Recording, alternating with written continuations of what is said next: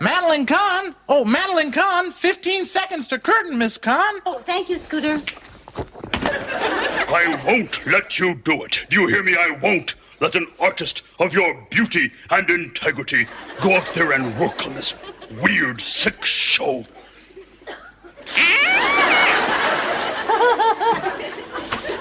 You're on.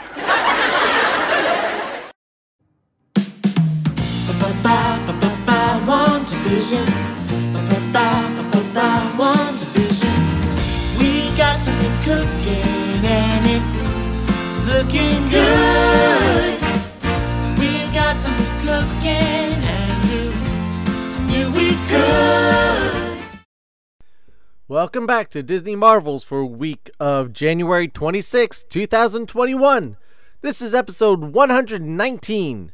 Disney Marvels, the show about Disney, Marvel, Lucasfilm, Muppets, Pixar, 20th Century, the parks, and much, much more. If it has to do with Disney, it's fair game. I'm your host, Matthew Graykin.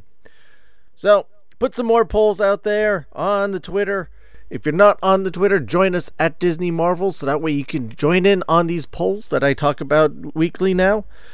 So I did, first of all, did you know? Last week I talked about Martin Luther King going to Disneyland. So I asked, did you know that Martin Luther King was at Disneyland? That part of this historical figure's past or time on this earth he spent at Disneyland. There was a small connection, but a connection there. 75% of you said no. 25% said yes. So most people weren't aware of this fact either. I also polled out there because, well, we had WandaVision now drop on Disney Plus, and what is people's thoughts of this? Because I've been hearing so many mixed views, and you'll be getting into what my thoughts are in some spoiler conversation later in this episode. Two halves to this episode. First half, spoiler free. You'll enjoy it. Lots of fun. Second half, I do warn you, we'll be getting to some spoilers about WandaVision. If you're up on the show, keep listening. If you're a little behind or you haven't watched any of it yet, pause it, watch it, get back to us in an hour and a half, and you'll enjoy it. So, gave you four options. Did you love it? Is it okay? I don't get it, or I give up. Those are your four options. What did you think of Marvel Studios' first TV show? WandaVision. What'd you think of it? 69% of you love it, and I'm in that category. I absolutely love it. I really enjoy it. Like I said, I'll get into more of that later. 19% of you said it's okay. I think that's where my wife ends up in. 6% of it is I don't get it. I think my wife ends up in there too. And 6% of you said, I've given up. Those of you that have given up, please, at least by the time the last episode comes around, try the show again. And it may be one of those shows that does work out better when you can just kind of binge watch it, as it were. I personally am a fan of the weekly. I grew up before streaming. I'm used to having to wait at least a week or more sometimes between episodes. So for me, having to wait a week, I get it. Some of us, they like the binge format. They want everything right now and there and then. That's great too. That's not how Disney Plus usually runs things, so you have to wait. Or, so you just wait a few extra weeks for it to come around. There's only 9 episodes. We're already waiting on episode 4 this week, so we're almost halfway there. But hey, join in the conversation at the end, and let's find out more about this WandaVision. I want to hear some of your thoughts of where this show is going and what your opinions of why you love it or why you don't love it so much. So we'll be back after these messages from our friends and sponsors. Hey Matthew, Jim Hill here. I do the Marvel-ous Disney podcast with Aaron Adams over at the Jim Hill Media Podcast Network. I know, very humble sounding name. Anyway, I really enjoy what you've been doing over on the Disney Marvels podcast, but as you probably already noticed, the Marvel-ous Disney and the Disney Marvels podcast names are very, very similar, which is why I imagine I keep getting mail for you. That's actually why I'm calling today. I wanted to know what you'd like me to do with all of these Yankee Candle catalogs, so please get back to me. And keep up the great work with the Disney Marvels podcast. Thank you for those kind words, Jim. And make sure to check out Jim Hill on the Marvel-ous Disney podcast with Aaron Adams to find out all sorts of wonderful things about Disney, well, Marvel particularly, what's going on with them. And Jim, those catalogs, I'll make sure to give you the forwarding address. And unless if you want to order something, go right ahead. And once again, make sure to check out Marvel-ous Disney with Jim Hill and Aaron Adams, wherever you find or listen to your podcasts. And now, on with the show. Oh, my hat! Hey. What do I do? Can you play Atlas? What? I say, can you play Atlas? I don't know who wrote it. Keep playing, yes, sir. Oh, that's how it works, huh?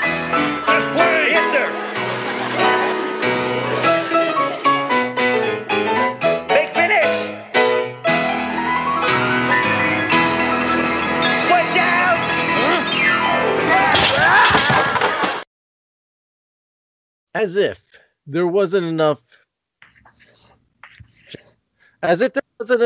variety, as if there wasn't enough music and lights, entertainment on Disney Plus now on this very moment. Starting February 19th, we will be gifted something from the past that will be brought into the future, and people have been begging and dying. You may think I'm talking about a TV show. I'm talking about we brought Matt Leonard back onto the show today to talk about the amazement that Disney or people from Disney have announced will be coming to Disney Plus. Matt Leonard, how are you doing today? I'm good. Thank you for having me. How are you? Good. I couldn't have this conversation without you, as I've said many times before in the past. Because if you were having this conversation and I wasn't here, you'd be having it with yourself, and that would be weird, my friend. Have you listened to my other episodes? This is true. Come on, I just did a whole episode on Martin Luther King in Disneyland by myself. So, Disney, or more properly, the Muppets announced that they will be coming... Well, they're already on Disney Plus. But what people have been kind of begging and hoping for, and they got their wish. 15 years now, we've been waiting for the DVDs. All 5 seasons are coming straight to Disney Plus. Yeah, they came out with the DVDs how long ago now? Well, let's see. The first DVD would have been, was it 2004? 5, I think, was the first DVD. Mm-hmm. And season one, and then there was a period. There was a couple of years in between. They were going to try and do it. Like, it was supposed to be like one a year. Yeah. And then there was a lot of complaints because they didn't get all of the music clearance on season one, and fans complained because they cut sketches. So they took the time. They got it right. They went back. They got everything for season 2. They did season 3, which is, in my opinion, the best of the season, some of their best work. And then they announced season 4 shortly thereafter. And we have yet to see it. That was 2000. I remember that. That was 2008 that season 3 came out. And then season 4 was supposed to come out in 2009 or 2010, something like that. And then the conversation just kind of went away. Nobody ever said I remember seeing the artwork for it was going to have Gonzo on it. Season 4 would have Gonzo, and I think the plan was to put Animal on season 5. Of course. So the one that I wanted, the one with Gonzo on it, is the one that they went... And then there was, you know, some speculation. Well, with Disney Plus, what's going to happen? You know, they've got Muppets on there. Will we see it? Will we see it? And, you know, maybe not. Most likely not, since we could never get them. It's been 13 years and we haven't gotten the DVDs, and yet here we are. Yeah. Or there was a lot of speculation that I saw ahead of, because they teased us with the, you know, something big is going to be announced. Right. You know, stay tuned. And I saw speculations from anything from we're getting the Muppet Show to Disney Plus, we're getting the Muppet Show Blu-ray DVDs, getting a Muppet, redoing the American Adventure attraction in Disney World, or the Hall of Presidents. Presidents I had heard was one to the Muppets, which I wouldn't rule that out just yet. The only problem there is there's been so many budget cutbacks. Yeah, that I can't. As much as they may want to do that, I can't see them being able to justify that just yet. Well, then, I don't know if you saw this. There was, the night before the announcement, there was a little slip that they gave of what was coming, which is that they'd been very cagey about, you know, all of the key Muppets do have their own Facebook pages. Mm-hmm. So it was on Piggy's, it was on Fozzie's in a way that true to Fozzie, it was on Gonzo's in a way that would be true to Gonzo's, it was on Kermit's, and then it was Pepe the King Prawn who finally said, I know what the announcement is, but it doesn't have anything to do with me, so it can't be that important. And that caused all of the fans to stop and go, wait a second, this is probably about The Muppet Show. Or that was when a lot of fans started to put two and two together and think, you know, if they were going to do anything now, Pepe would be involved because he's a pretty major character. He's a pretty well-loved, he's a fan favorite character. But if Pepe's not involved, this is something a little older that doesn't have to do with Pepe. What would they be teasing as a big announcement? Well, that's The Muppet Show. Yep. So, yeah, they officially announced that all 5 seasons. Now, and this is something that I said to you and a lot of other people have been speculating, is to what capacity, right? Are we getting the Muppet Show? Are we getting butchered things? Because, and I mentioned this on my blog post about this, on how the amount they had to take a legal team, lock them in a room for a long time, and said, get this figured out. Yeah. So at what point did they, you know, the heads of, you know, whatever division needs to be the head of this, say, okay, this is a product that we're willing to live with. Now, is that product like they did with season 1? They've done with Muppets Family Christmas. A few other things that escaped the top of my mind. There are CD releases of John Denver and the Muppets that are incomplete because they didn't. You know, they didn't want to pay the Beach Boys for Little Saint Nick, or they didn't want to pay. I can't remember the others that are missing, but yeah, there's a couple of CD releases of John Denver and the Muppets that are missing 2 or 3 tracks. Again, I'd be happy that's online. Because of musical clearance.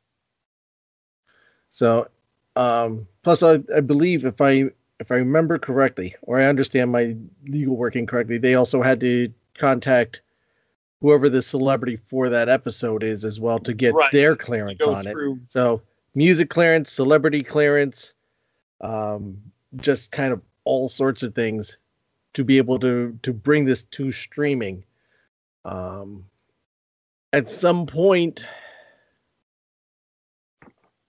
let's see. So if you figure that was 2010, that's 12 years ago. That is ahead of their plans for Disney Plus, most likely. Yeah, because at some point they had to shift going, or it could have gone, all right, let's step away from the DVDs. Streaming is now up and coming and becoming more of a thing. Let's focus on getting streaming rights, and then just kept all their focus that way, which would have led into Disney Plus. They may have just been thinking retail initially.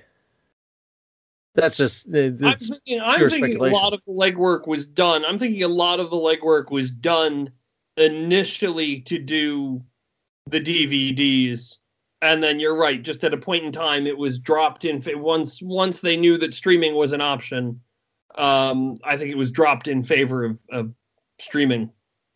Yeah. So. So they just kind of focused in on that.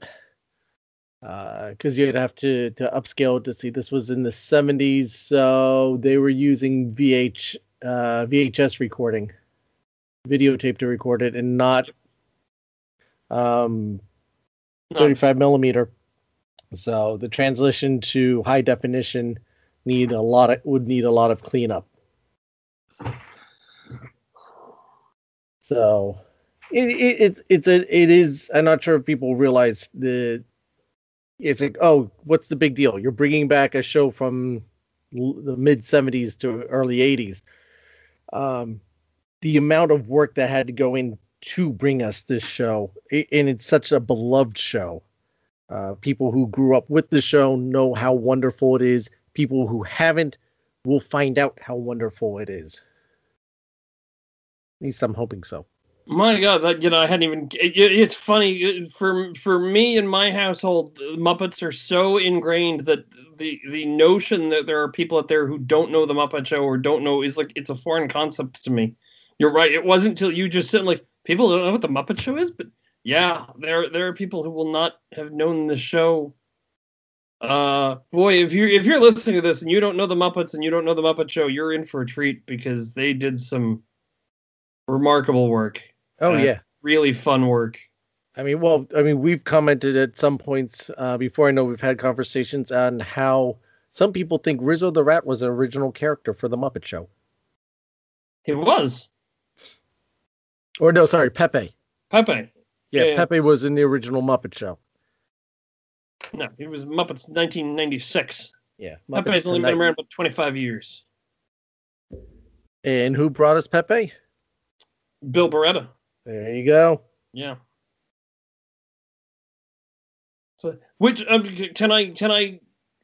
If you're listening to this and you enjoy it, and even if you're listening to this and you don't enjoy it, but if you want a really good video podcast, Bill Barretta and his brother Gene have done a fantastic series. You can find them on YouTube, I think. The Barretta Brothers. And they've had the cast of Dinosaurs on.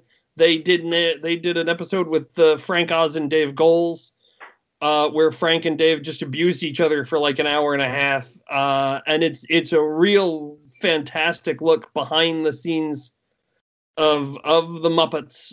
They've had Ricky Gervais on, they've had Matt Vogel on. I think they even had Matt Vogel and Ricky at the same time. I think they did between the two of them. They might have, because I know they had Matt on not too long ago. Yeah. I follow him on Instagram and they follow me on Instagram. Hmm. So yeah, recently they've been focusing on Dinosaur because also on top of Muppets, we're getting Dinosaur. Talk about the Dinosaurs is coming to this week, isn't it? Is it? I know it's February. No, it is January. It's January. Yeah, January getting Dinosaur. February we're getting Muppets. Wow, like I said, there's so much good stuff coming to Disney Plus. It's like, just cancel any other subscriptions that you have. Just sit down and watch Disney Plus, because you're just getting so many good things now. Yeah. So they've been focusing on the cast of Dinosaur, and they've brought in everybody on that to talk about it. Yeah. So they've had some really good interviews on their show. So definitely one to check out.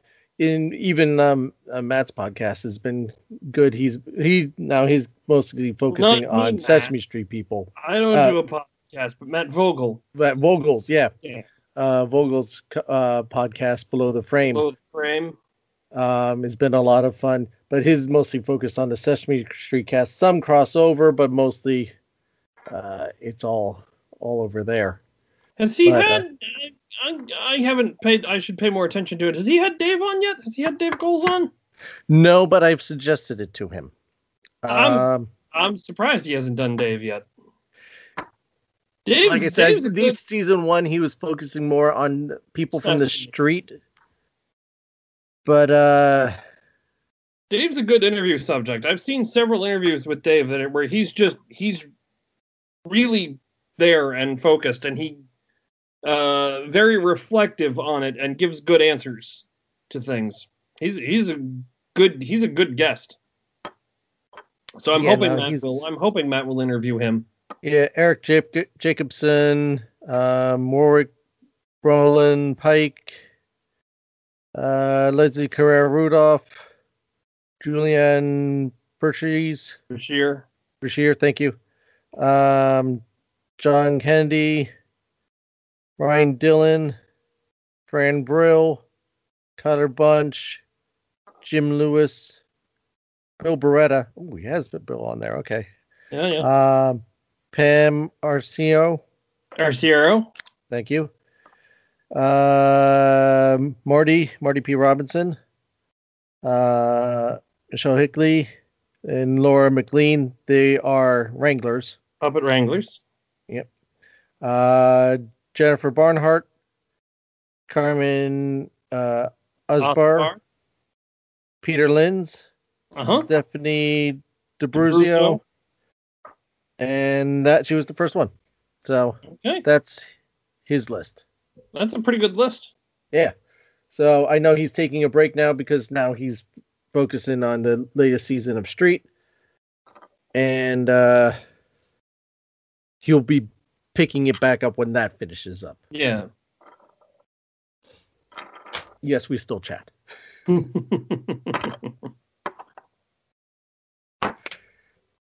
So we should talk about. We've talked about everything except the Muppet Show. It's all been Muppet related. It's all Muppet related, but we've wandered from. This is so there's 48 episodes that have not been released on.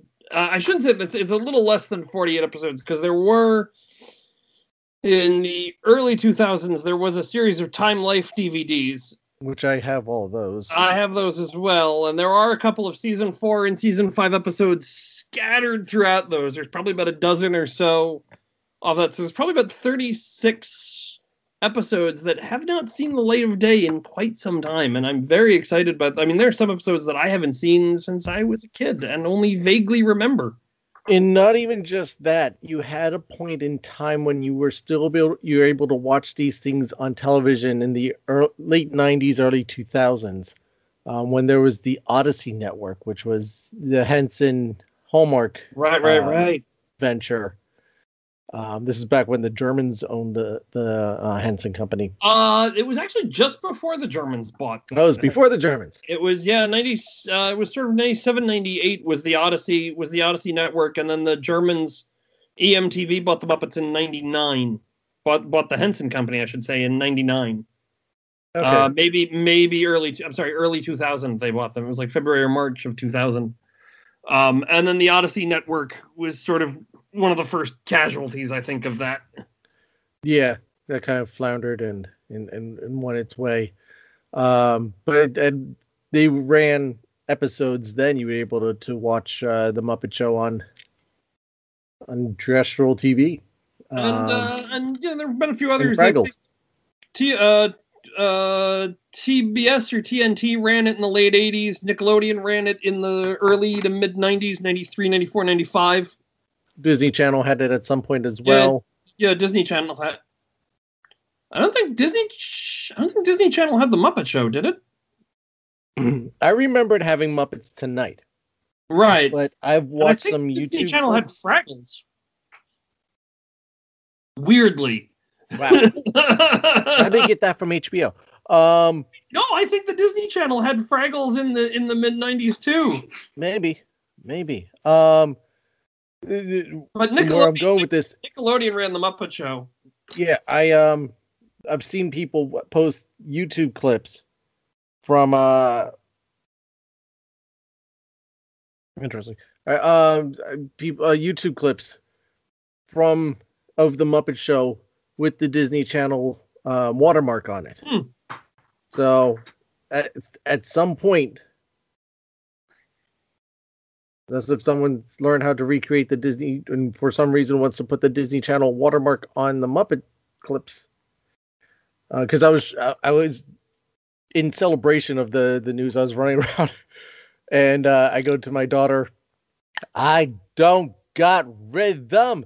It's like, Dad, you're doing that one again. But it's like, who was it that? Who was that again? Wasn't that Fozzie? Yes, and Rowlf. And so I started playing I looked it up on YouTube and played them the clip. And she started going around singing, I don't got rhythm. That's a funny bit, but you want a real treasure. Find Rowlf and Fozzie playing English Country Garden. I am writing this down. Play that I know you can find on YouTube, and if you can't find it on YouTube, you'll be able to find it on Disney Plus in a couple of weeks. It's Rowlf and Fozzie playing, and it really is Jim Henson and Frank Oz at their absolute best. I mean, it's Bert and Ernie levels of how good Jim and Frank are together. It's very simple. It's Rowlf and Fozzie doing a piano duet. It's a very simple sketch, and it's hysterical, and it's brilliant, and it's all the reasons why Jim and Frank were Jim and Frank. Yeah, and sometimes the simplest ones are the best ones. Yeah.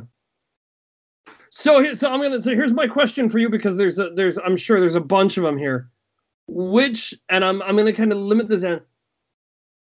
Which episodes are you looking forward to seeing the most, or which guest stars? It's hard because the only ones that really like still stick in my mind are the ones that I've seen more recently. Right.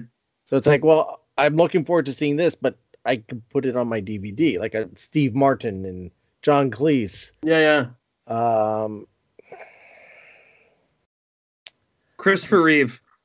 Yeah. Christopher Reeve hasn't been done on DVD. And again, for those who are too young to know who Christopher Reeve is, he was the original Superman. He was the original movie, Superman. I was at a concert once, and he was there. Really? Yeah. Post-accident, obviously pre-death. We were in Newark. My wife and I were still dating. And we went to see a concert. I will omit the name of the group, but they are tied to Disney. We were in the front row, and it was an indoor performance theater. So there was balconies, and he was in the balcony to our left. So obviously slightly elevated up. But when he got there, and people turned, and obviously, guy in the motorized wheelchair, and you could see clear as day who it was, and he did the best to acknowledge the audience and waved to the people, and everyone just gave him a huge standing ovation. It was just so touching. I'm gonna jump off topic but stay on topic at the same time. There was a Denver. Which is what I do. I was at a Henson thing years ago, and they had a couple of puppeteers who were talking. And they were asked, who was your favorite celebrity to work with? I don't think it was who was your favorite celebrity to work with, but sort of a favorite moment. And Fran Brill talked about doing, after Christopher Reeve had been in a horse accident that left him paralyzed. So here he was. And they had been, Sesame Street at the time had been... had a focus on the disabled and sort of making that sort of trying to get people aware of the disabled, and so they had Christopher Reeve in to do a bit with Zoe, and his people came in ahead of him, and there were all these rules about, don't do this, don't do that, don't do this, don't talk about this, don't look at Steve, don't look at Chris, don't do this, don't do it.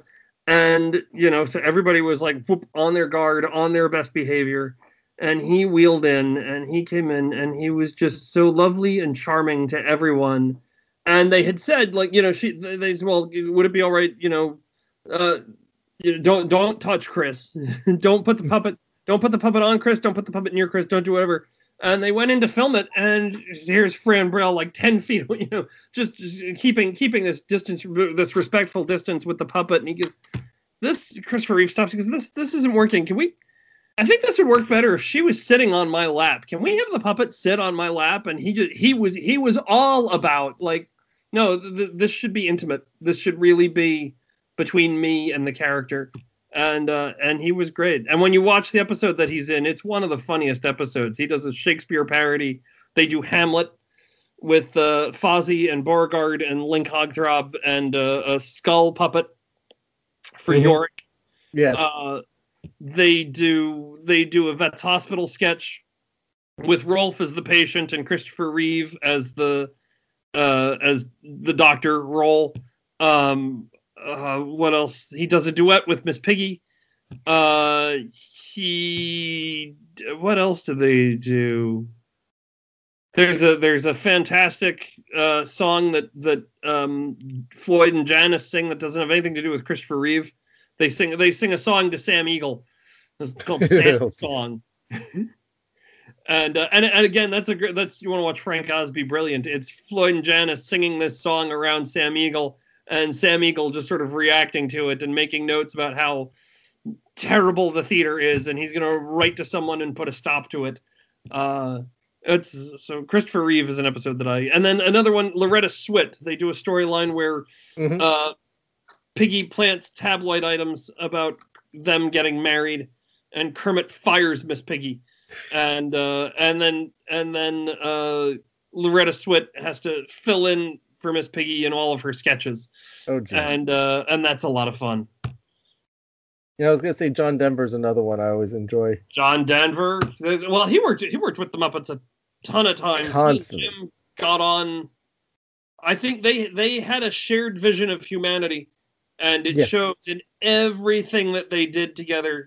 In the Christmas special, the Christmas album, the Rocky Mountain Holiday special, they loved working together. In the TV episode they did together. And that's something I kind of was thinking about and brought up, and I hope they're working. They worked on the Muppet Show, but there were so many specials that are they're special that would be something that if they were somehow able to finagle even half of them. It's a challenge. I know it's a challenge with the John Denver stuff because it's apparently you got to go through John Denver's estate for a lot of that. Of course. Apparently they did it. They got John Denver, the Rocky Mountain Holiday special. They got on DVD. Back. I think that might've been one of the few good things to come out of the EMTV days. Because it was around that time. It was around that 2003, 2004. That out,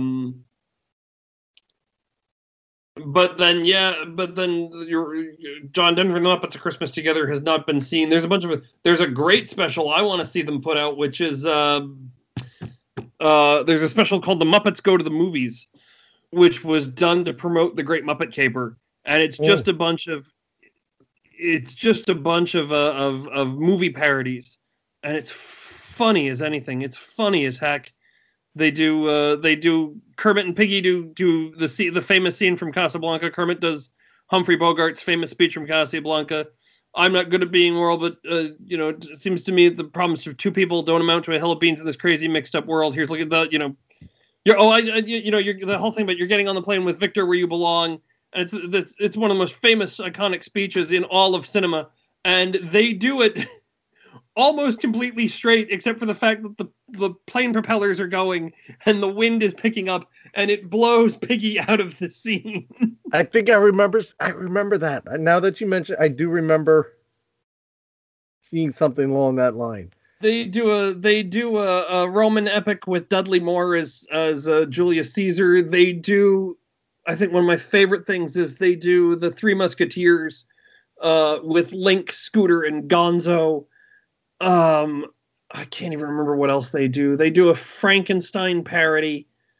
And they do a foreign film called Silent Strawberries, and it's and Sam Eagle translates this foreign film. He's doing, and I won't give it away, but it's the Swedish chef. Oh, I'll give away this part, which is Beaker comes in as the angel of death. Beaker comes in dressed as the Grim Reaper with big angel wings and a scythe. I mean, that alone is worth the price of admission. I think right, and then because it's a foreign film, it's the Swedish chef in mock Swedish, and then Beaker comes in and he's meeping, and chef and Sam has to, and you're. Go find these things on YouTube, and hopefully Disney will get these, because that's one of my favorite things the Muppets ever produced. Yeah, there's also the Valentine's Day special. There is that's the other thing. There's a lot of people are speculating. You know, if we've got all 5 seasons of the Muppet Show, there were 2 pilots. There were 2 pilots filmed, yeah. Which were the. Can I say naughty words and violence? What's the rating on this? I've been debating that since the announcement. How do I talk about this? Go Google the words Muppet Show pilot. Yes. I don't know if Matt'll let me say the title on. It's not horribly naughty. No, it's not horribly naughty. But it's naughty. I mean, that was it was done specifically to be. It was Jim and Jim's sense of humor. I often wonder, in knowing the relationship with the Python crew, if they got that off the Python sketch. If there's some sort of correlation there. No, because I don't think they really got close to. You got to remember, Python didn't hit here. It wasn't really until the Muppets went over to London that Python was starting to hit here. It was 74, 75 when Python was just starting to hit here. And it was still it's really 76, 77 before Python became huge in the States. It had been around for 7 or 8 years before Python was really kind of famous. And then they went over there and they had obviously a friendship and relationship with John Cleese. They had a friendship and relationship with Eric Idle. As far as, I'm sorry, not Eric, with Terry Jones, worked on Labyrinth with them. Mm-hmm. I don't know about the Muppets' feelings towards the Pythons, but I know I've read some things where the Pythons were huge fans of the Muppets. They saw the Muppets as sort of continuing the work that they were doing, or as a continuation of the work that they were doing, yeah. or take what the kind of work that they had done. They were like, oh, this is taking that to the next level, and that sort of absurd kind of humor. I know that the Pythons were fans of the Muppets. I'm sure the Muppets were equally fans of the Pythons, but I don't think it was necessarily an influence on the work that the Muppets were doing. Although there was, when they had John Cleese on, Jim did tap John. John co-wrote his episode. Right. One of the few times that they let the guest star get that involved in it. All of the guest stars had involvement. John was the only one to actually write. Like, he sat in with the writers and wrote with them. But then as they were coming off the tail end of that, Jim asked him, he said, you know, I'd really like to sort of tap into that sort of Python-esque, weird British humor. Do you know anybody who's good?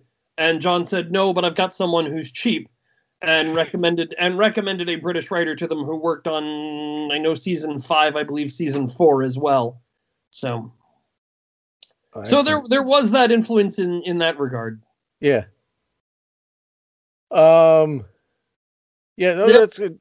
We could say it. So the pilot, the one that you're talking about is sex and violence. Oh, you said a naughty word on your... well. We can bleep that out. I'll say another naughty word. Nigel. Nigel's not a naughty word. Well, he is one where it's like, wait, where's Kermit? Yeah, the premise that pilot is a very the Muppet Show was a departure from the pilot, where they took a lot of the best ideas of it, scrapped the rest of it, and ran with something else. But it is still funny. It is great, and I still get a crack up. To me, one of the best parts is the Swedish chef little parts that they just keep randomly throwing in there. He's speaking his mock Swedish, and you get the Conti subtitles on the bottom.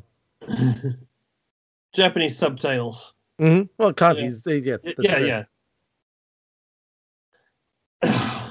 And then before that, there was another pilot, which was they did a Valentine special with Mia Farrow, and that has some funny parts in it too. But it's still, I mean, that's even really further departed from the Muppet Show. Yeah, you have the Pitrio as well, which would be a nice little bonus feature. But here's the problem with the pitch reel. You got to cut the best part of it, which is the last 5 seconds, because it was done in front of the CBS logo, and if you use it, you have to pay CBS for the thing. So they released it, the pitch reel is on, I think, the season 3 DVD. Season 1. What? It's on season 1. It was on season 1? Yeah, because I just watched it. Okay, so I'm sorry. It's on the season 1 DVD, but the best part of it... season 1. Go figure, but yes. Yeah. It's the best part of it is the last 5 seconds, and you can't show it. They had to cut it because they didn't want to pay for the CBS logo. You know, I understand not wanting to pay. Well, yeah. Why would you? I'm sure that's a pretty hefty. To promote whoever owns CBS now, Viacom must. I don't know. Paramount owns CBS, I thought. Yeah, which would be Viacom. Yeah. Why would you pay your rival to promote them? Right. Well, you're saying how much money they've given Paramount now to buy stuff off of them. Avengers, Indiana Jones. Yeah. Have they bought Indy yet? Yes. They own the character, but do they? I don't think they own the movies. I have to reach out to Dan Z on that one. And find out. I thought somehow they did but maybe not. Because the Indy is not on Disney Plus yet, nor is it on Hulu. Well, no, there's like the Movies Anywhere app. If you buy it, where you can like buy movies digitally, and Paramount's not playing that game and isn't involved, so you can't. Yeah, they didn't sign up for. You can't get Indy digitally. So, let's see this out as your watch options. You look that up. You're right. It's on CBS All Access. Oh well, there you go. So yeah, they have those. So they are still holding on to those somehow. So Paramount holds the movies for the time being. Right.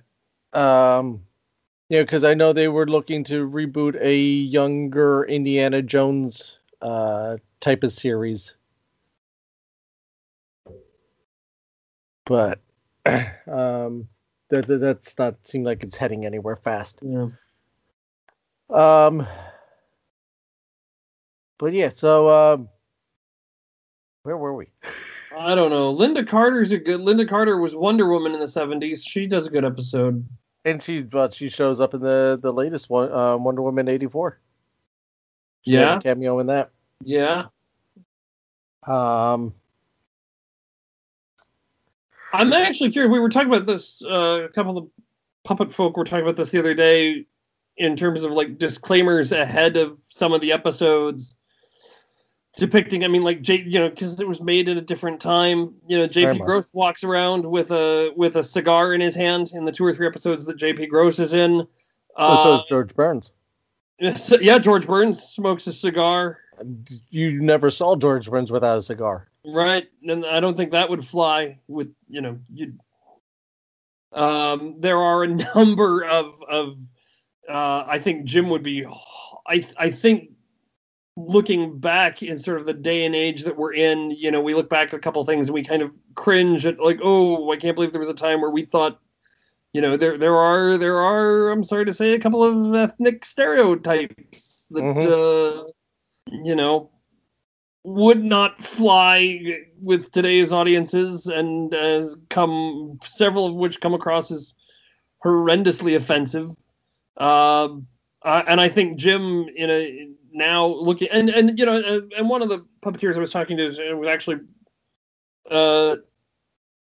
it was someone who actually knew Jim and worked with him and said, Jim was one of the most progressive individuals I knew. You know, he did not have a bone of hatred in his body. No. And I think looking back on his work, you know, if he were here now with us today, looking back on it, he would be horrified with, you know, himself, his past self. He'd go the way of the Song of the South. Yeah. I mean, people do have to remember that a lot of these are a product of their times. And no matter as forward thinking or as much as people were trying to do not offend anybody, what offended somebody today was not always apparent. Not saying it didn't offend people, but people weren't as attuned to it years ago. Again, not justifying it, just the reality of it. So you know you can't go back and reshoot it. You know, it is on film, and that's its final kind of stay. But you do have to realize that. And Leonard Moulton said that even on some of the old Disney shorts, that okay, we are preserving these things. We're showing them as the way that they were created for prosperity's sake. But also take in mind that was acceptable. That's what was believed to be acceptable then. Right. I'm paraphrasing here. We know now that is not acceptable. But at the same time, we're not going to change history. And they just did that. Warner Brothers just did that, too. They released a bunch of a complete collection of shorts. And it was a similar introduction with Whoopi Goldberg, where she said, look, you know, it's. You know, these shorts are a part of our history, and it's important to have them so that we can have these conversations and we don't just sweep them under the rug and pretend that, you know, they didn't happen. They do happen, and it's an important discussion that we have about why these characters exist and why it was funny then, but it's not so funny now, you know? Yeah. I mean, they had, I can't believe I forgot the singer's name. Sang at Jim's funeral. Maribel Ponte? Yes. Yes. And again, just another intimate relationship that the performers had with this, you know, the fact that he sang at Jim's funeral. Right. There you go. For people who have not seen The Muppet Show before, if you don't watch anything else, watch the Harry Belafonte episode. It's in season 3 of The Muppet Show. Watch the Harry Belafonte episode because it really is the best thing that Jim Henson ever produced. Bar none. That one is exclamation point. It does absolutely brilliant. Does not get better. The only one I would say that comes close, I would put second, is the Gene Kelly one. I was going to say John Cleese comes a close second. Yeah, John Cleese. Gene Kelly was good, but I think John Cleese is also very, very funny. Well, for me, the Gene Kelly one is the last scene. Oh, sure. Yeah. Where they painstakingly recreated the set from Singing in the Rain, and you just see Gene walking quietly, no other sounds. He's just whistling to himself and walking out. And that was actually, that came out of a real discussion, which was they said, they called Gene Kelly and they said, because they always called their guests, and they said, what do you want to do on the show? And Gene Kelly said, I don't want to do Singing in the Rain. I don't want to do the song. He refused to do it, and they said, all right, fine, we will. So the whole final number is them riffing on the fact that Gene Kelly doesn't want to do Singing in the Rain. And so it's Rowlf playing the intro, what is clearly the intro to Singing in the Rain, and him breaking into all of these other songs that he sang in his other movies. And then, of course, the last one is him walking through. He sings... I think he does do like a line of the song, but it's just him walking through his head. It's beautifully done. But yeah, it's so beautiful. But again, goes back to John Cleese. I mean, that's the whole premise of the John Cleese thing. Kermit, I am your guest. You are our guest. Well, you that was another thing. Like That was similar. John wouldn't sing because John Cleese really can't sing. He's got an awful singing voice. So they did a whole. That's sketch. What he's doing it with a French accent. Yeah. And then, there's another famous story about Glenda Jackson. They called Glenda Jackson and said, "What do you want to do on the show?" And she said, "I'll do anything that you guys want. I love you guys. I trust you guys. You know what you're doing. Whatever you write for me, I'll do it." So they wrote an episode where Glenda Jackson became a pirate, and the theater becomes a pirate ship, and she commits mutiny and takes over the theater. And it becomes and sets sail on the seven seas in the Muppet Theater. It doesn't make any sense at all. But it's a great story. Yeah, Harry Belafonte again. He was another who involved his closing number. He worked closely with Jim and worked closely with the design team on those puppets to get those puppets right. And God, what a beautiful closing number that is. The turn the world around, and then to open the show with the banana boat. The banana boat. And Fozzie's part in that is just genius. Here's a little something to keep an eye on. Watch Link Hogthrob up in the back. In that, you're right. Fozzie's part is genius. The whole sketch is they sing Banana Boat and Fozzie. They come Mr. Tallyman. Fozzie is going to be the tallyman and count the bananas. And he sends Beauregard to go and get the bananas, but he can't. Beauregard keeps coming in with these other things that are not bananas, and it's very silly, and the whole thing goes off the rails. I don't even know what that is. Watch Link Hogthrob in the background, because at one point during the scene, and this is so Jim and Frank, at one point during the scene, Link eats a banana and throws the peel over the edge of the boat. Yes. That's like you have to keep watching. You gotta watch it 2 or 3 times. But Muppets in general, but particularly I know this one. You have to watch multiple times because there is so much going on with the background characters. Yeah. There's the spider. There's the Link Hogthrob. There's a parrot. Jerry Nelson's doing a parrot that doesn't want to work with the spider. That's stolen from I can't think of his name. Freeberg. Stan Freeberg did that. When he sang Banana Boat, there's a whole thing about I don't work with spiders, man. Spiders are scary. So the Muppets did a little nod to that. So there is a lot going on in that skit. Another classic skit that this is one of my dad's favorites, so he's going to look forward to this one, is from the Roger Moore episode where they do in the Navy with the pigs. Right. Yeah, that's another one you got to watch a couple of times because there's so much going on. Yeah. Watch the Vikings. Pigs as Vikings. There's a great story about... I'm just riffing on stories here. I was at a thing with Jerry Jewell years ago, who was the Muppet writer, head writer for The Muppet Show, and he did a wonderful presentation where he talked about working with Jim Henson and their working relationship. And he said sometimes Jim was very involved with the writers. They would have there was a weekly luncheon meeting with Jim and Frank where they would sort of plot out the following week's show. And very often what would happen was there were 2 ways in which Jim would work. Sometimes Jim would wander into Jerry's office and he'd sit down and he'd go, "We're going to do a...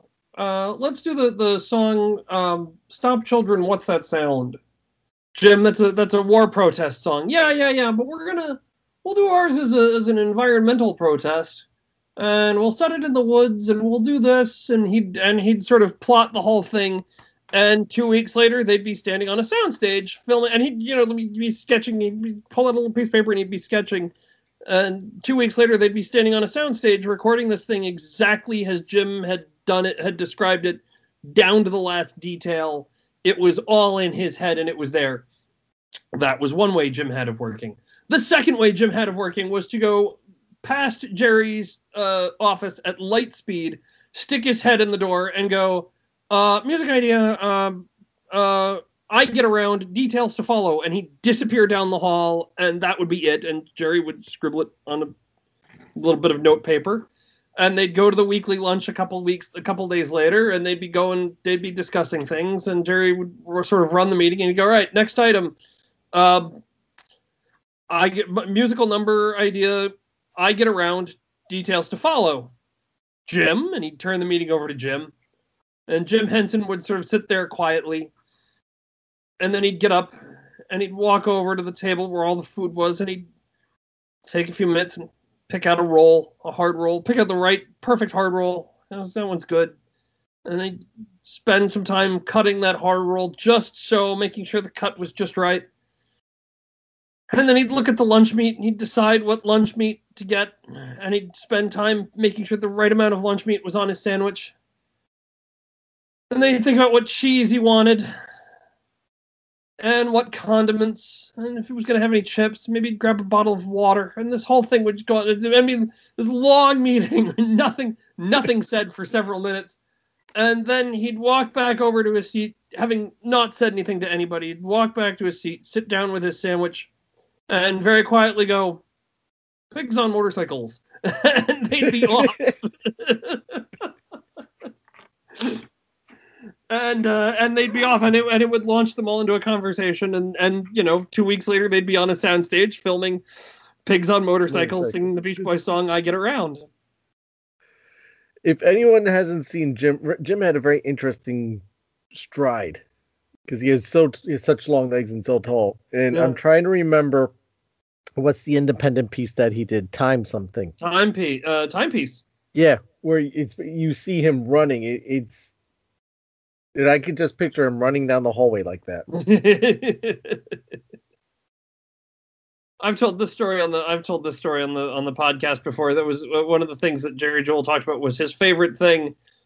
He had a TV monitor in his office so that he could keep an eye on what was going on down on the set. And as soon as he saw the Swedish Chef set go up, that was break time. He would go down to the soundstage to watch them film, to watch Jim and Frank film the Swedish Chef. Next to Mike Quinn, of course. Yeah, sure. Quinny was sitting in there.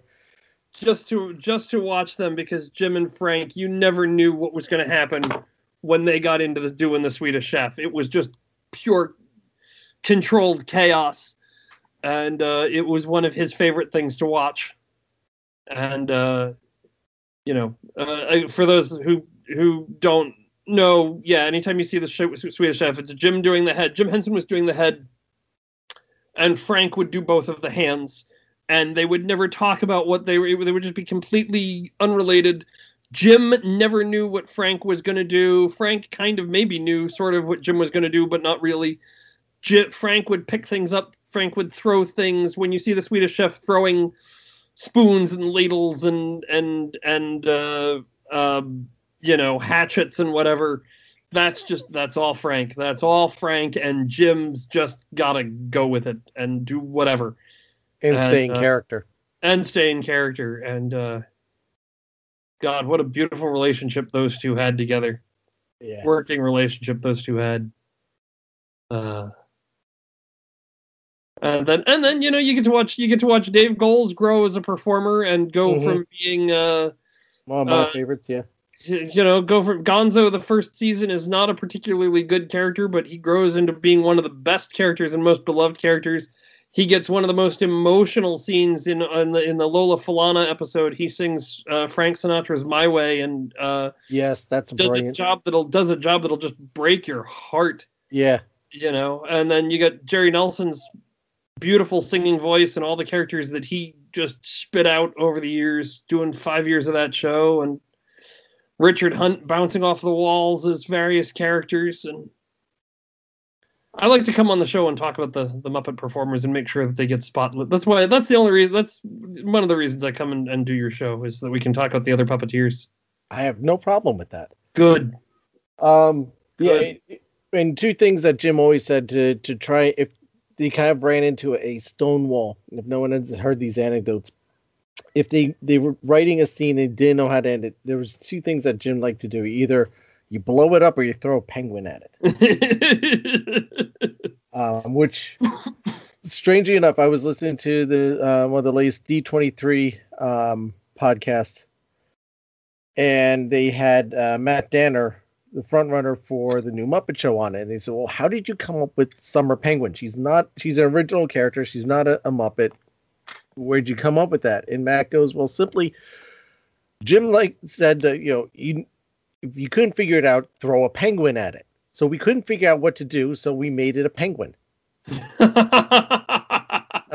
Brilliant. That's brilliant. Fantastic. And likely so they actually made fantastic. They made full when in the original the show started off, they made puppets, actual Muppets of all the characters to be able to make sure that they're rendering everything properly and also use it in other stuff.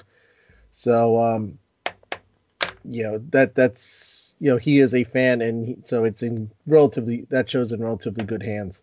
Yeah, we're and constantly putting in Easter eggs. They even did one where they did a full, they pulled the plans for the Muppet Theater and reconstructed it in painstaking detail to make sure they got it right in that show. So, just some fan service there. Yeah. But again, it's something we mentioned an hour ago, that if you are strange enough, you're not familiar with you most likely have heard of the Muppet Show. If you know of the Muppets, you've heard that there's the Muppet Show somewhere, and you haven't seen it or haven't been exposed to it. This, if you haven't picked up anything from this past 50 plus minutes of conversation, that is, it's a brilliant show.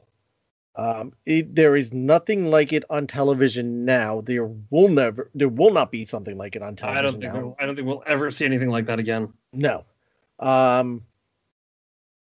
Watch it. Sometimes it may take you a little bit to get going.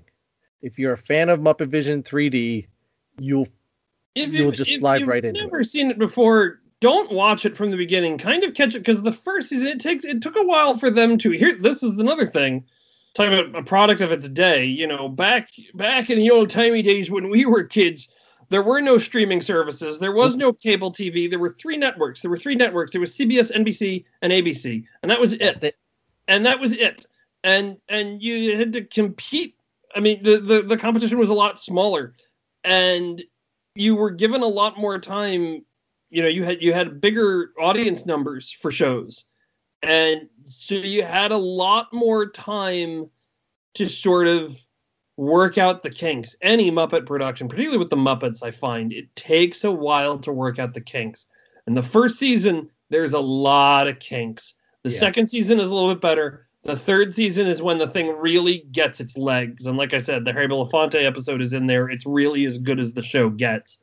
There are some good things. There are some funny things in the first season, and some very well done scenes in the first Muppet Show. But really, it's season 2, season 3 that are the ones that are worth watching, and really, and 4 and 5 as well. Those are the ones that were the legs are really on the thing, and it's working, and the team is together, and they know what they're doing. It's kind of like, and if you watch Muppets tonight, and I'm hoping that following, now that they have the Muppet Show, I'm hoping that they'll follow with Muppets Tonight and get Muppets Tonight on Disney Plus, because that's another one where they did 13 episodes that ran on ABC, and then they had produced a second set of 13 episodes, and the show got canceled, and they ran the 26 episodes on the Disney Channel, and some of the stuff in the later episodes is really, really funny. It's some of the better episodes. And I remember watching it when it was on the Disney Channel. I was recording a bunch of them at that point. Yeah. And some of the later ones that I was like, I didn't remember, because obviously I really haven't seen them. But they had some brilliant stuff on that. It show. I mean, it's not the Muppet Show, but they really had something going there. Yeah. With some new characters and kind of a new format and just the guest stars and stuff, and they really got things going. Like the one that Pierce Brosnan is on, I really enjoyed that. Some of the characters that came out of that are some of the ones that we know and love nowadays. Pepe. Bobo. Unfortunately, there's some that we never saw again, like Seymour, who was the and there are some that we fortunately never saw again, like Andy and Randy Peg. Well, no, we have. Oh, that's right. That's right. They've started using those characters again. That's right. They didn't. They think they showed up at some point. They showed up on Muppets Now. They're in Muppets Treasure Island. They're in. Don't they have a background bit on? When they were doing the commercials for Facebook Portal, they did one with Piggy and Andy and Randy. Yeah, they showed up in that. Maybe that's what I was thinking of. Maybe not Muppets Now. Johnny Fiamma and Sal. I love Johnny Fiamma and Sal. That was a brilliant one. Those were two really funny characters. I still to this day, especially whenever I was watching Guardians of the Galaxy, and they had Hooked on a Feeling, but it was the one with the Ooga Chaga part. The Ooga Chagas. And a lot of people probably do not know this started with was it Ally McBeal, where they had a dancing baby, and they put that part into it, and it took off from there. Around the same time as Muppets Nights, and you have Johnny Fiamma, who's this Frank Sinatra type of guy, and he's singing "Hook on a Feeling," and on walks Sal, his monkey bodyguard. Yeah, who is his monkey bodyguard? Chimp.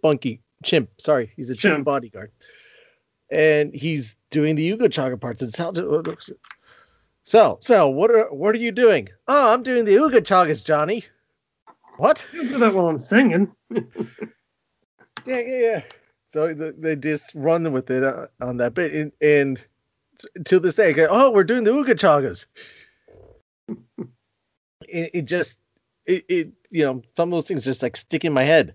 And Rick Moranis singing, once there was a little ant, Sal, Seymour comes up, smashes the ant because it's on a table.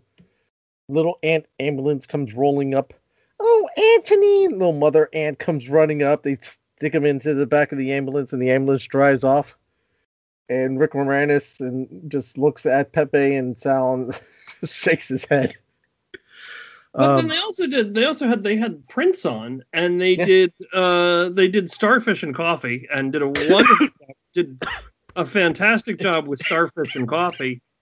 And then they closed it with, I can't even remember the name of the song, but it's a beautiful Prince song, and they didn't do any comedy with it. They did it, that was, for me, as close to the original Muppet Show as they got, because it's just so, the Muppets sometimes do some of their best work when they're respectful, when when it's not about the comedy, it's about the beauty, and it's about the soul, and it's about the moment. And, like I said, Gonzo singing My Way. Or the song that Prince closed, the song that Prince closes with. My wife and I were talking the other day about one of the episodes, season 5, Joan Baez. She does a wonderful closing number, but then there's a scene in the middle of that episode with Beauregard and Piggy, and it's not a comedy scene, there's comedy elements in it, but there's some really heartfelt moments between Piggy and Beauregard, of all characters. That are just wonderful to watch. And sometimes the sweet and the sentimental is what the Muppets do best. And I think the Muppets need more of that. I wish they had more of that. I wish we had more patience as an audience, as a collective audience, to watch and appreciate the sweet and the sentimental, and marry that with the comedy. Yeah, and I think in some ways that just also reflects, sign of the times of where we are at as far as entertainment, where we don't have the patience for that. Another episode on Muppets Tonight is the one with Garth Brooks, and again, they ended with this beautiful song that Garth sings about just bringing people together. Yeah. I was not really a Garth Brooks fan before that. I'm not really a Garth Brooks fan now, but that's a song that I didn't know, and I saw it on Muppets Tonight and really enjoyed. And I just enjoyed his performance on there. So, absolutely. You got to... I was going to say Muppets Now. Did you get any of that? Not so much. I mean, there's the one bit which kind of marries the scene with Seth Rogen and Fozzie and the Babies, where it's like, well, we can't abandon these babies. And you see them trying to take care of the babies, and the babies are just going completely bonkers. But it's still not the same. But that was a brilliant bit. But yeah. So again, where was I? Muppets. I don't know. We were talking Muppet about show. The show. We wandered on the Muppets tonight. Yeah. Muppet Show. You need to check it out. You don't need to watch it in order. Follow Matt's suggestion. Start it somewhere in season 3. And an actor. Find a celebrity because a lot of these celebrities are dead, and you probably don't know who any of these guys are. But if you recognize the name, one you know, and start there. If you don't know any of the celebrities, start with Harry Belafonte. Yeah, and then go to John Cleese. Yeah. And then there was a thing a few years ago, Tough Pigs and the Nerdist, toughpigs.com, which is a Muppet fan site, and the Nerdist, which is a nerd fan site, did a thing. They sponsored a thing where they said they had people write in, and they voted on the top 5 best Muppet Show episodes. And then they did a special podcast with Craig Sheeman, and I think Stephanie D'Abruzzo was part of that too, at the Museum of Moving Image, where they talked about... Craig Sheeman is a writer for the Muppets and worked with Jim Henson. And he's now president of the Jim Henson Legacy, which is a organization devoted to preserving a lot of Jim's work and it's basically the Henson archives. But he did this podcast where they talked about what the top 5 episodes were, and no surprise, Harry Belafonte came in as the number 1 episode. It was by like a landslide. John Cleese was also on that list. Star Wars, the cast of Star Wars was one that a lot of people liked. And that's one that, you know, again, Star Wars is fun. They did some fun stuff with that. But anyway, they voted the Harry Belafonte episode as the number 1 episode, the best episode. And then as a little cherry on the cake, Craig Sheeman reached out to Frank Oz and said, which one? What do you think is the best? What's the number 1 thing? What do you think is the best show you guys did? And no surprise, Frank Oz wrote in and said, Harry Belafonte is the best thing we've ever done. Period. End of discussion. And that's unanimous, just about. 120 episodes, and I touched on it, but that's another thing, because we can talk about that, being a Disney podcast, a Disney-themed podcast. Star Wars is on. They did an episode with Mark Hamill and Chewbacca and R2-D2 and C-3PO. Oh, I shouldn't have said spoiler. I shouldn't have said Chewbacca, because that's a surprise thing. Chewbacca's not in the episode. He may not show up. I think there's references. There somewhere. It's Mark Hamill and Luke, C-3PO. At some point, you get to see Gonzo as Darth Vader. Yeah, that's with the price. There's actually, I can't remember which one it is, but there's a second episode where Gonzo shows up as Vader.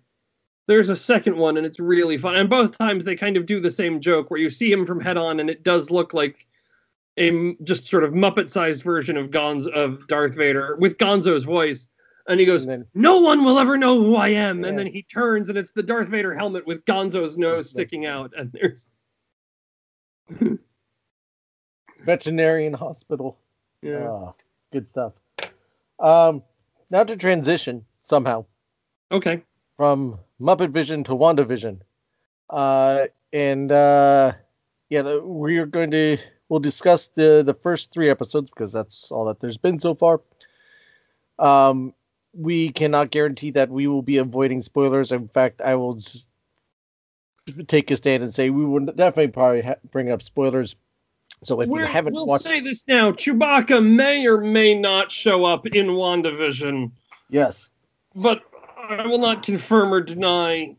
Chewbacca is in one of the shows that we talked about tonight. It might be The Muppet Show. It might be WandaVision. It might be Dinosaurs.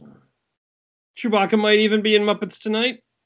Or he may be in Star Wars. Or he may be in Star Wars. But we won't. We don't want to give away which one Chewbacca is in.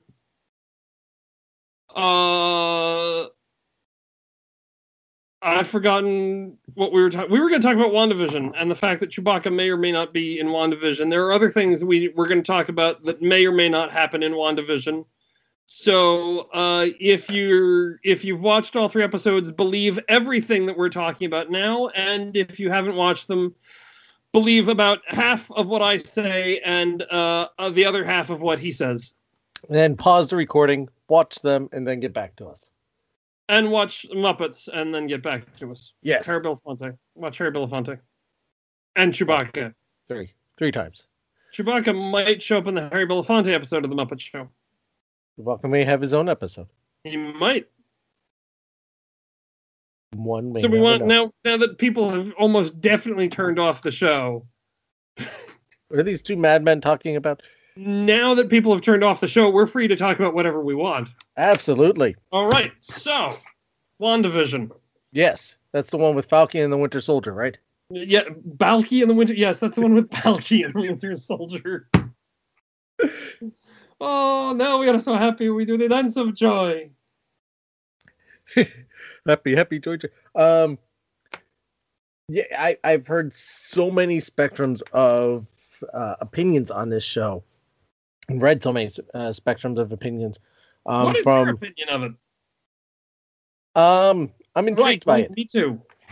I'm intrigued by it. I do enjoy it because I'm enjoying. I think what it is that I'm enjoying where we're going, having an idea of what we're leading up to, then more so than what I've just experienced. Right. Because I'm looking at this kind of like using the either Twin Peaks or Lost formula, where you're being fed nuggets. You're watching an episode, but it's not about what the storyline that you're watching. It's about the little nuggets that are being thrown in there. That's going to pay off on the far side. Right.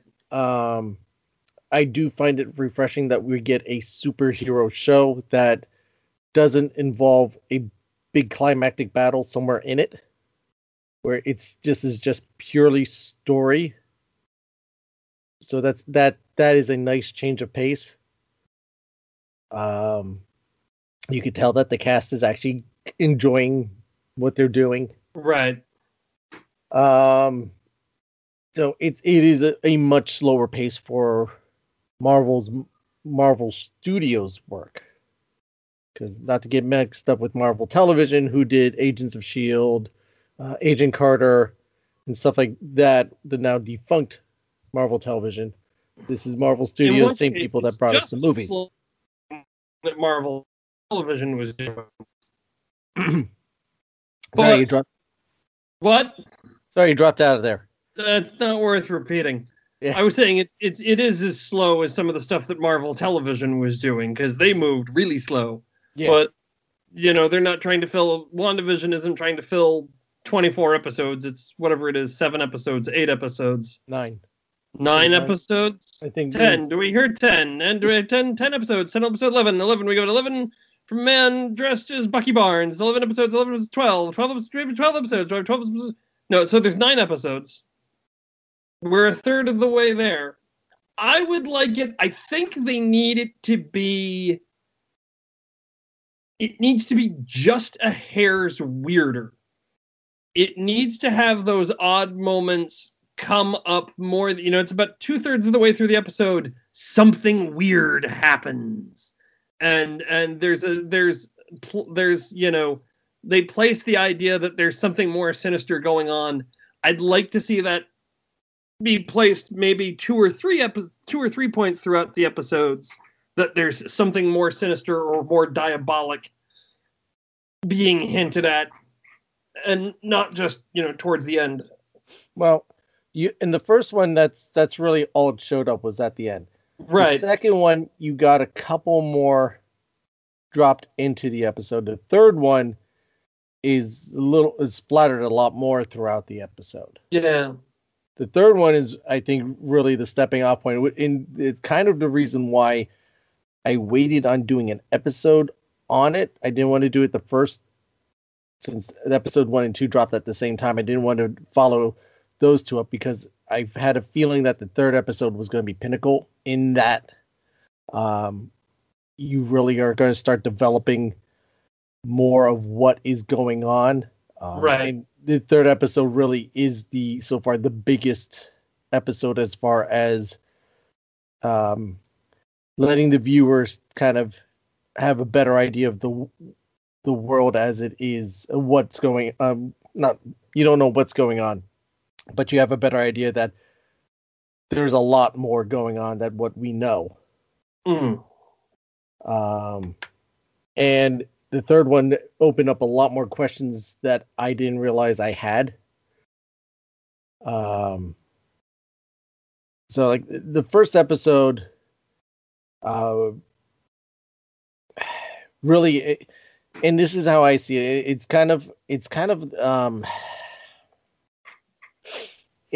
It's following a writer's formula where you start off at the beginning and you show the everyday. And that's what they did in the first episode. This is kind of the everyday. This is the baseline normal. And then you slowly start introducing everything else. Okay, you had to bring in a few more characters in the second episode. And things change slightly. You have an idea. The main characters start realizing something's off. Third episode, things start speeding up and pacing up. You really start getting a feeling of things going on. And things are going to progress from there. Paul Bentley has said that there will be a big climactic battle scene or something at the end of this after the season. So somewhere between 8 and 9, we will be getting stuff like that.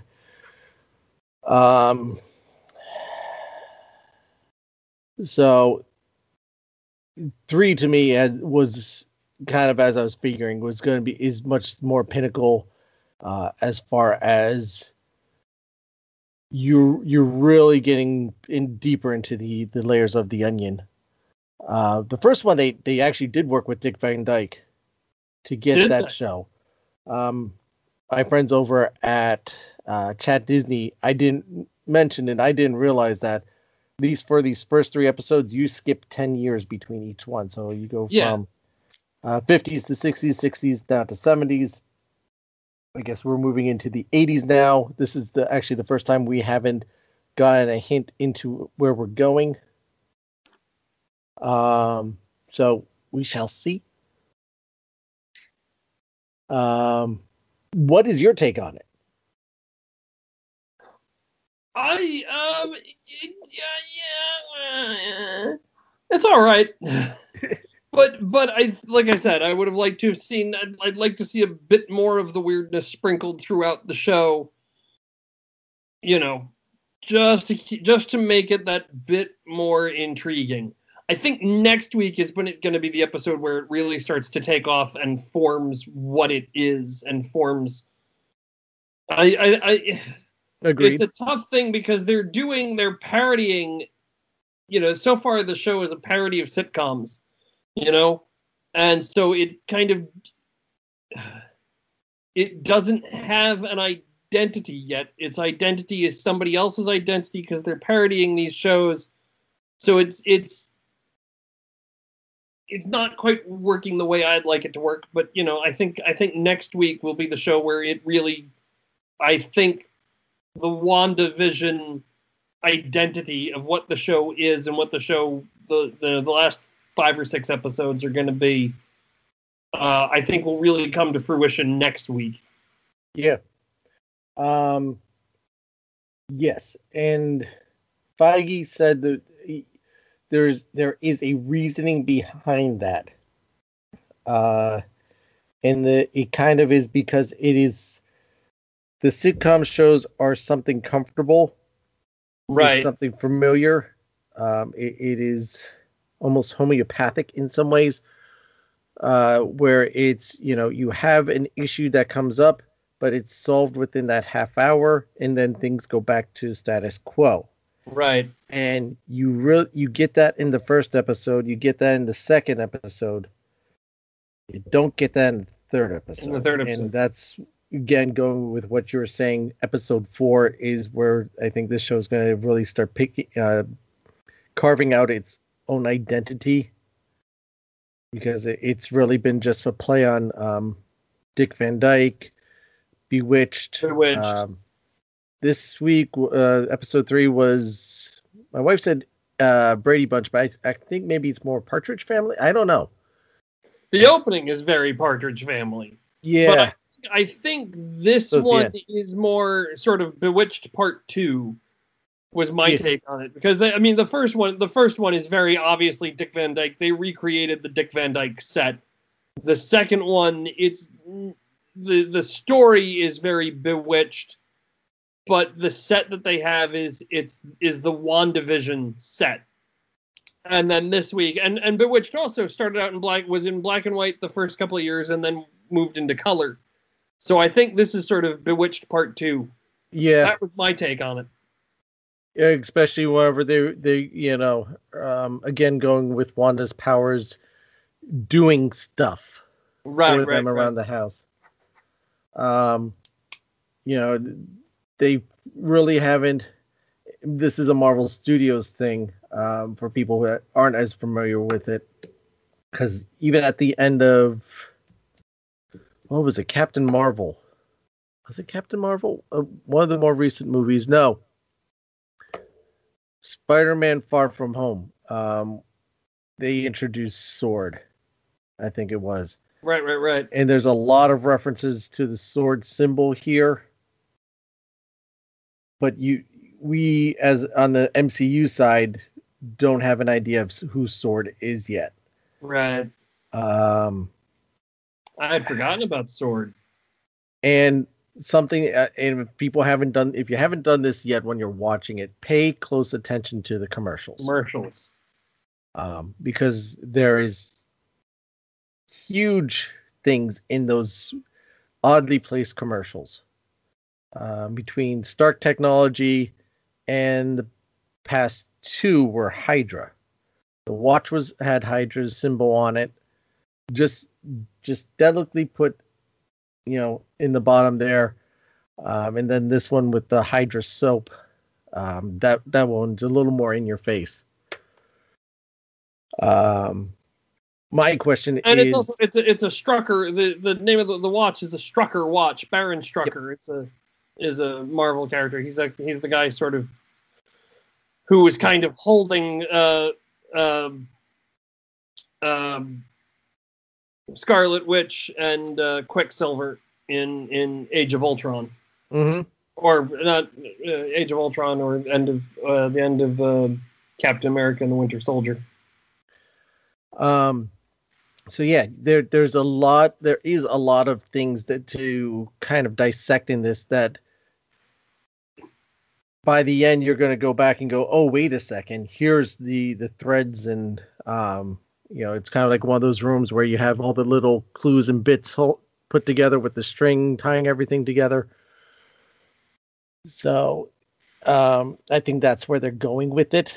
It really hasn't hit its stride yet.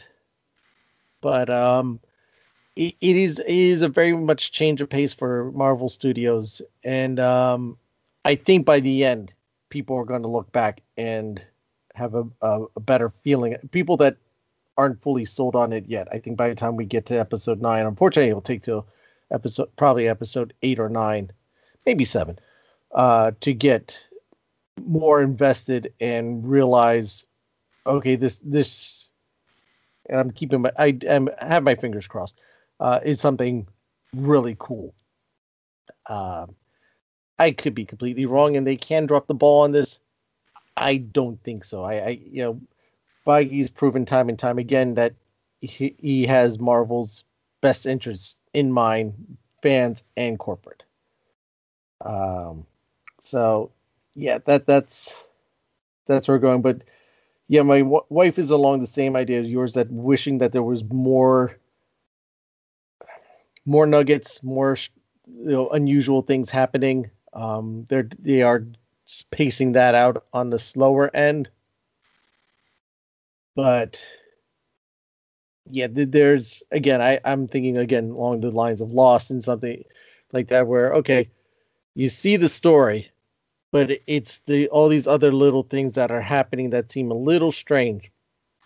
And you get, I think, a decent dose in episode 3 that make you kind of say, okay, there's a lot of other things going on here. Yes, this last episode, and being that I just watched it an hour before we started this, still is fresh in my mind, but you know, between the neighbor, they're finally outing the neighbor that she too knows more of what's going on. You know, she hinted in episode 2 that she had, you know, she didn't know how she got there and she didn't feel like she belonged. And then you find out in episode 3, yeah, she doesn't belong here. Which makes me wonder about the secondary kind of background characters, the neighbors and all the neighborly characters. How self-aware are they? Right. Is, you know, something that hasn't been answered yet. And I going back to the blog posting, I wrote about this a while ago, that there's a version of this story that takes place in Wanda's head, and she creates the world, this universe and alternate reality. But is that the storyline that they're going with here, or is someone else put Wanda in a storyline? And as we're progressing forward, she's becoming a little more self-aware of what is going on. And everyone else is kind of in on it.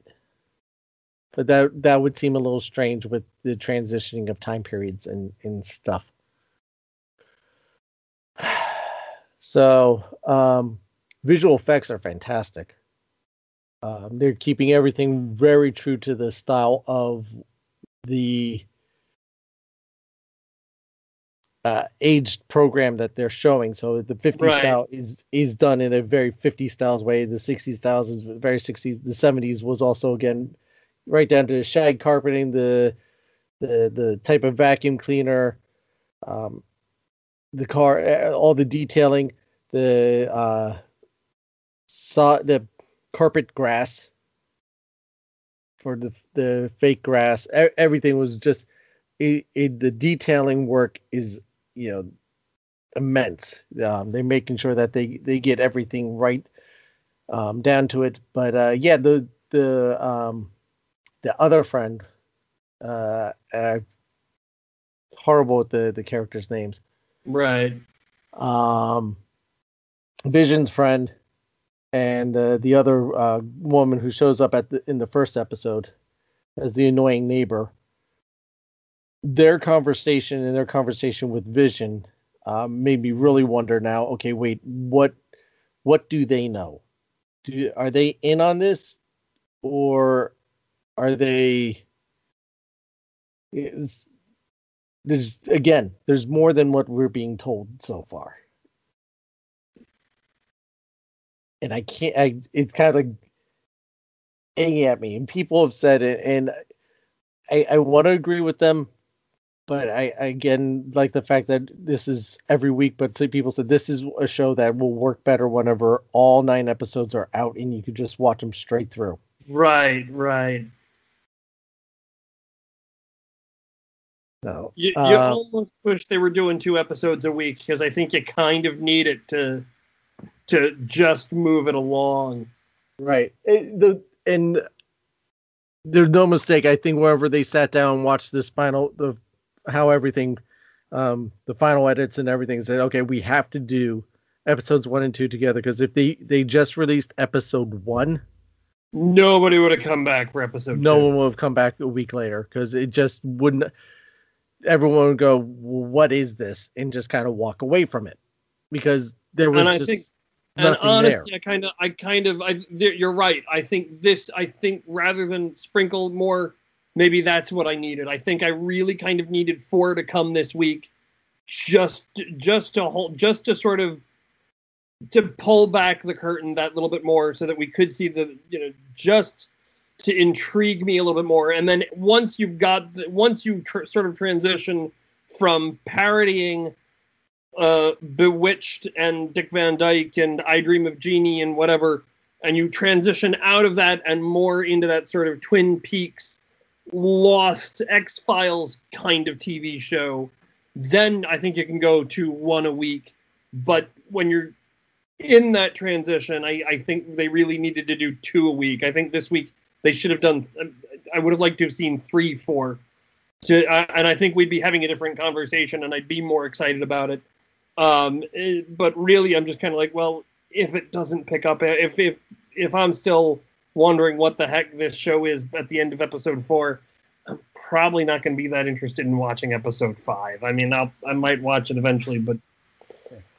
Yeah, characters I was thinking of is Agnes and Herb. So Monica, or Geraldine, or she called herself Foxy, I think, in this one, is the kind of like the catalyst character that kind of... You there? It's motion. Because she's the one, she brought up Ultron, and you just...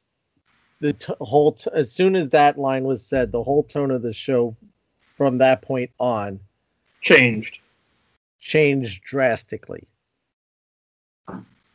And I think, again, going back to Wanda being in a self-created world makes a little more sense to me. Right.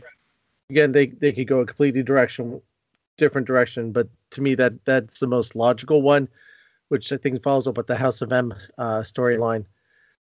And I, again, spoke about this, I wrote about it, how the mental health of Wanda Maximoff is not a good place. You know, her parents are killed. Her brother was killed.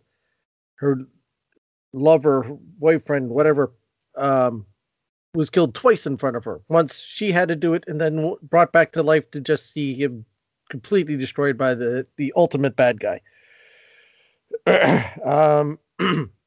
So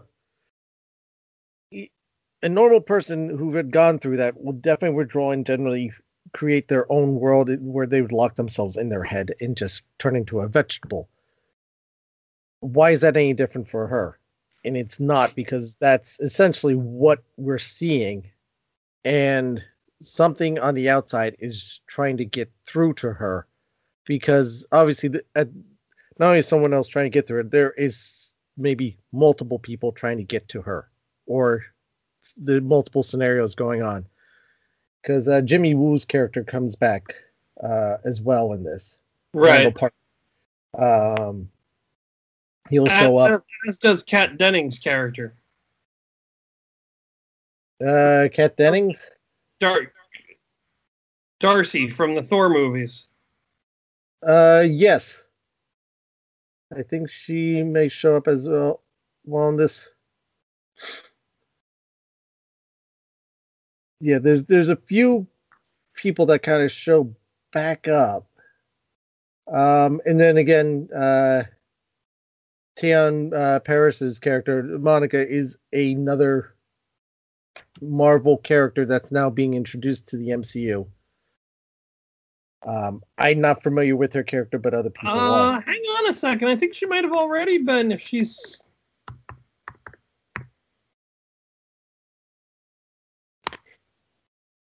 I believe... You think she was in something else? Yes, but hang on. Give me 1 second. I gotta remember things now.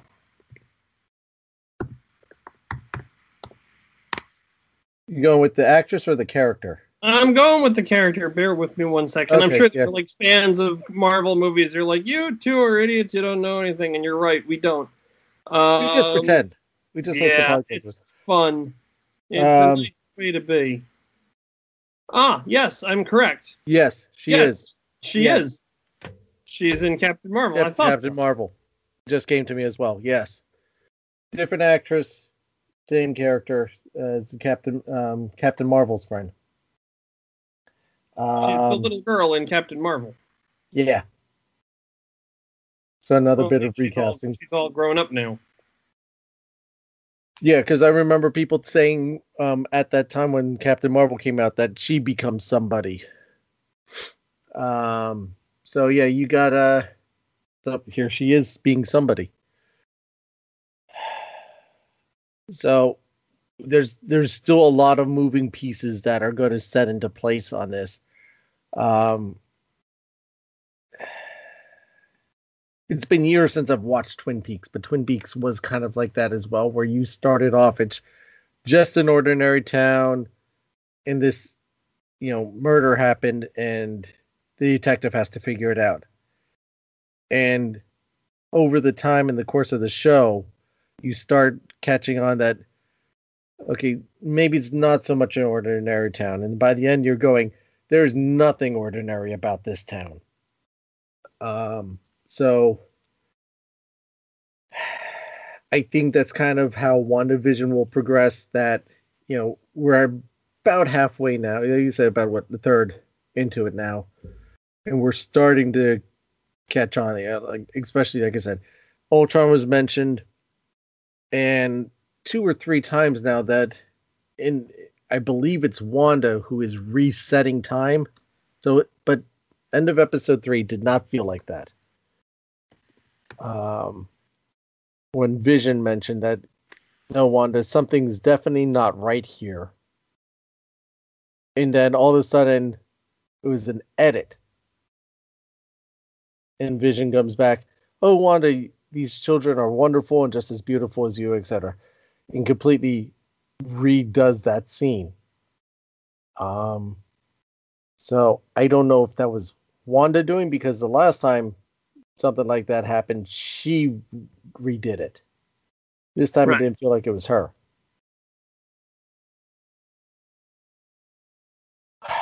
So, yeah, this episode really kind of helped push things along. And I think, yes, next week we're going to get further in. Because Geraldine, when you saw the end of the episode, was thrown out of the reality that Wanda's into the real reality. And that when all the vehicles converged around her, and the end of things there. So we shall see. No matter what, I'm in it for the long haul.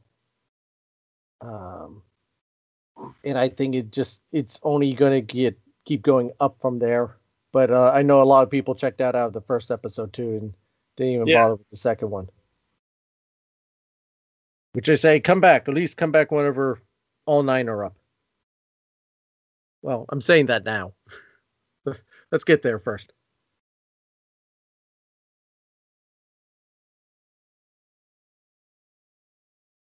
So. But, yeah, we shall see. Production value, though. How do you think the production value of it, they're handling it?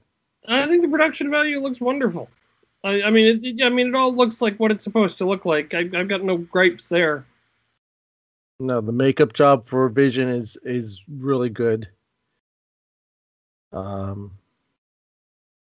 think it's interesting, though, that this is the first time we're hearing Scarlet Witch without an accent. Yeah. Somebody else commented on that. I don't remember who. I remember somebody a friend on the internet commented on the fact that she's lost her accent. Yeah. Where is she from? Who, the actress or the character? No, the Olsons. Oh, she's from California. She's from the Olsons. Now she sounds like a Californian and not like a Sokovian. She is not one of the Olsen twins. No. But she is related to them. Well, she's what, the I guess younger sister? I believe she's the younger sister. Yeah. I think what's really funny to me, and my wife and I were saying this last week watching the first show, is how funny it is that Paul Bettany, who had basically done the first Iron Man movie, he was hired to do a voiceover job for the first Iron Man movie because Jon Favreau was a friend. I mean, it was basically just like, I'm just going to do a little voiceover part in my friend's movie and help my pal out. And now it's like, well, now you're in these 4 or 5 other movies, and now you're in this TV show, and now you're in... And it's really entertained me how many of the Marvel actors have really been like, it's this one-off thing. You know, Clark Gregg did this one-off character in Iron Man that spawned into several other films and his own TV show. I can't think of her name, but the... Agent Carter has had a pretty healthy career of being... Haley Atwell has had a pretty healthy career of being, you know, Agent Carter. And what's weird about also with Bentley, from my understanding, was he also got... No, because he was a friend of Favreau, because he couldn't find any other work at that time, and Favreau said, okay, I'll throw you a bone. Oh, was that it? Yeah, because you're just like Robert Downey Jr. at that time, no one wanted to hire him. Oh. And they go, you are perfect for this role. And he was like, you know what? And also kind of the reason why they were able to get him so dirt cheap for that. Okay. Because after everything that went down with him, he was, all the studios didn't want to touch him. And I don't know what Bentley's story is, but from what I heard, I could be completely wrong, but I've heard the story of that. Again, it was no one really wanted to work with him. Favreau said, why don't you do this voice work? And now he's, you know, and then, you know, you're in your second round of movies and go, all right, now we're going to make you a physical character. But you're still kind of a supporting character at that point. And now you've got your own TV show. So it's interesting to see, like you said, how these characters start off just this minor little blip and people just latch onto them. And now they're just these major characters. And in some ways, nothing to do with the comics. You know, Clark Gregg's character has nothing to do with any of the Marvel comics, and now he's in Marvel comics. Vision's character was a completely different direction than, you know, an MCU's taking him. But I love what they've done with his character. It's interesting to watch this the story arc of the Vision character from being this bright-eyed, wondrous child and having to decide, do I go the way of Ultron? Do I go the way of the Avengers? Or do I go a different way?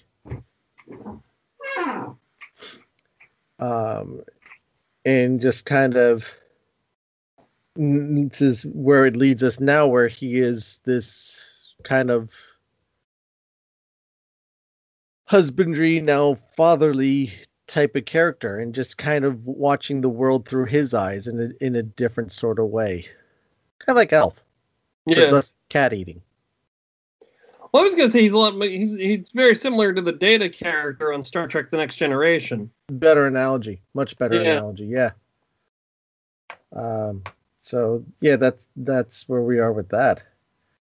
And also, you know, Scar Witch's progression of a character from someone who was going after the Avengers to now being part of the Avengers to being just much more of a strong female character in her own. She doesn't need all the other Avengers there to back her up now. That we've gotten to the point that this is a strong enough character that, you know, she can carry everything.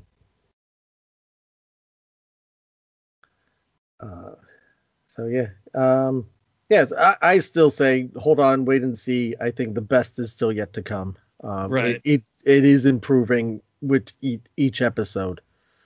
And I think in hindsight, we're going to look back and go, okay, we needed to see this to get to there. Yeah. So at least that's my thought on it. No, I agree. So on that note, thank you for being here. Thank you for coming. Thank you for having me. Thank you for letting me talk Muppets. Oh, please, anytime. And WandaVision and Chewbacca. Yes, who may be or may not be in something. He might be in next week's episode of WandaVision. We don't even know that. That would be cool, though. I think that would get people on board, is if suddenly Chewbacca showed up. People like, oh my gosh, Chewbacca! I think you are going to have people that absolutely love it, and then you're going to get your Puritans that are going to be taking their TVs and their Disney Plus subscriptions and, making sacrificial burnings. But don't sacrificially burn your Disney Plus subscription yet, because The Muppet Show is coming. Absolutely. Which Harry Belafonte may or may not be in. Yes, and Dinosaur. Dinosaur. Harry Belafonte may or may not be in Dinosaurs. True. Very true. Dinosaurs may or may not be in The Muppet Show.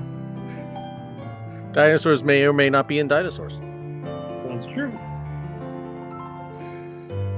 All right, Not the Mama. Thank you so much. Thank you for having me.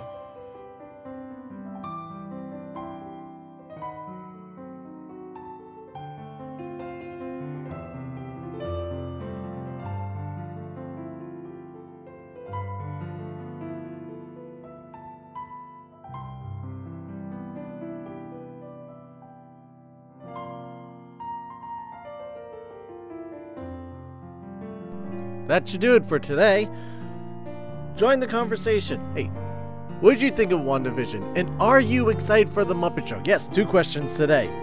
Are you excited for The Muppet Show coming to Disney Plus, all 5 seasons? And what are your thoughts on WandaVision so far? 3 episodes, and what are your thoughts? Join the conversation on Facebook.com/Disney Marvels Podcast or Facebook group, Facebook.com/group/Disney Marvels Podcast. You can also find us on Instagram @Disney Marvels Podcast and on the Twitter @Disney Marvels. You can also email the show with any of your answers or suggestions to DisneyMarvels@gmail.com, or you can leave us a voice message through the Anchor app and or website, or from your smart device, and just email the file to DisneyMarvels@gmail.com. Hey, you may hear yourself on the show as well. Links to all these are in the show notes. Don't forget, as I mentioned in the show, to check out the Disney Marvels blog at disneymarvels.blogspot.com. Thank you for your time. I know how little time we all have these days, how crazy life has been. But the fact that you've taken some of that time out to spend with me, my friends, and our guests means a lot to me. I really, really, truly appreciate it. And I can't thank you enough. I do ask though, please tell other people about the show. The more people we get involved in the show, the better it is, the bigger the Disney family it is. Walt believed in a big Disney family, and so do I. You can do this one of 2 ways, or both ways. Tell other people. If you see people dressed with Disney stuff on, or people who are into Disney and all of its subsidiaries, let them know about the show. Or you could just simply go on to iTunes or Apple Podcasts, as I believe they call it now, and leave a rating there. We have all 5-star reviews so far. I'd love to keep that trend going. I feel truly blessed that that's what everyone thinks of this show. They just give it 5-star reviews, and I try to live up to that expectation. So just let people know, because the more people, again, the better. And don't forget to subscribe to the show while you're at it. This way you always know when a new episode is posted. But also, please consider becoming a premium subscriber to help keep the lights on and keep the show going. You can do this over at anchor.fm/Disney Marvels/support, Or you can find our Patreon page and get some cool stuff while you're at it that way. Links to both of those are in the show notes. I know a lot seems to be going on right now. Just so many questions that everyone's having, and things may be weighing in on you, and it may seem like too much, but don't give up. Don't ever give up on yourself. You are worth it. You are valuable. You are someone special. There is no one like you. Don't think of yourself as weird or strange. Think of yourself as a limited edition, because there's only just you, and the world is a better place for having you in it. Never give up. Never give in on yourself. Embrace the light within and let it shine for all to see. Now I'd like to end this week's show with a quote from actually not from Walt Disney. We're going to take another break from Walt and actually do one from Jim Henson himself. When I was young, my ambition was to be one of the people who made a difference in the world. My hope is to leave this world a little better for having been there. And that's from Jim Henson, and I personally think he did just that. Thank you again for listening, everyone, and I'll see you next time.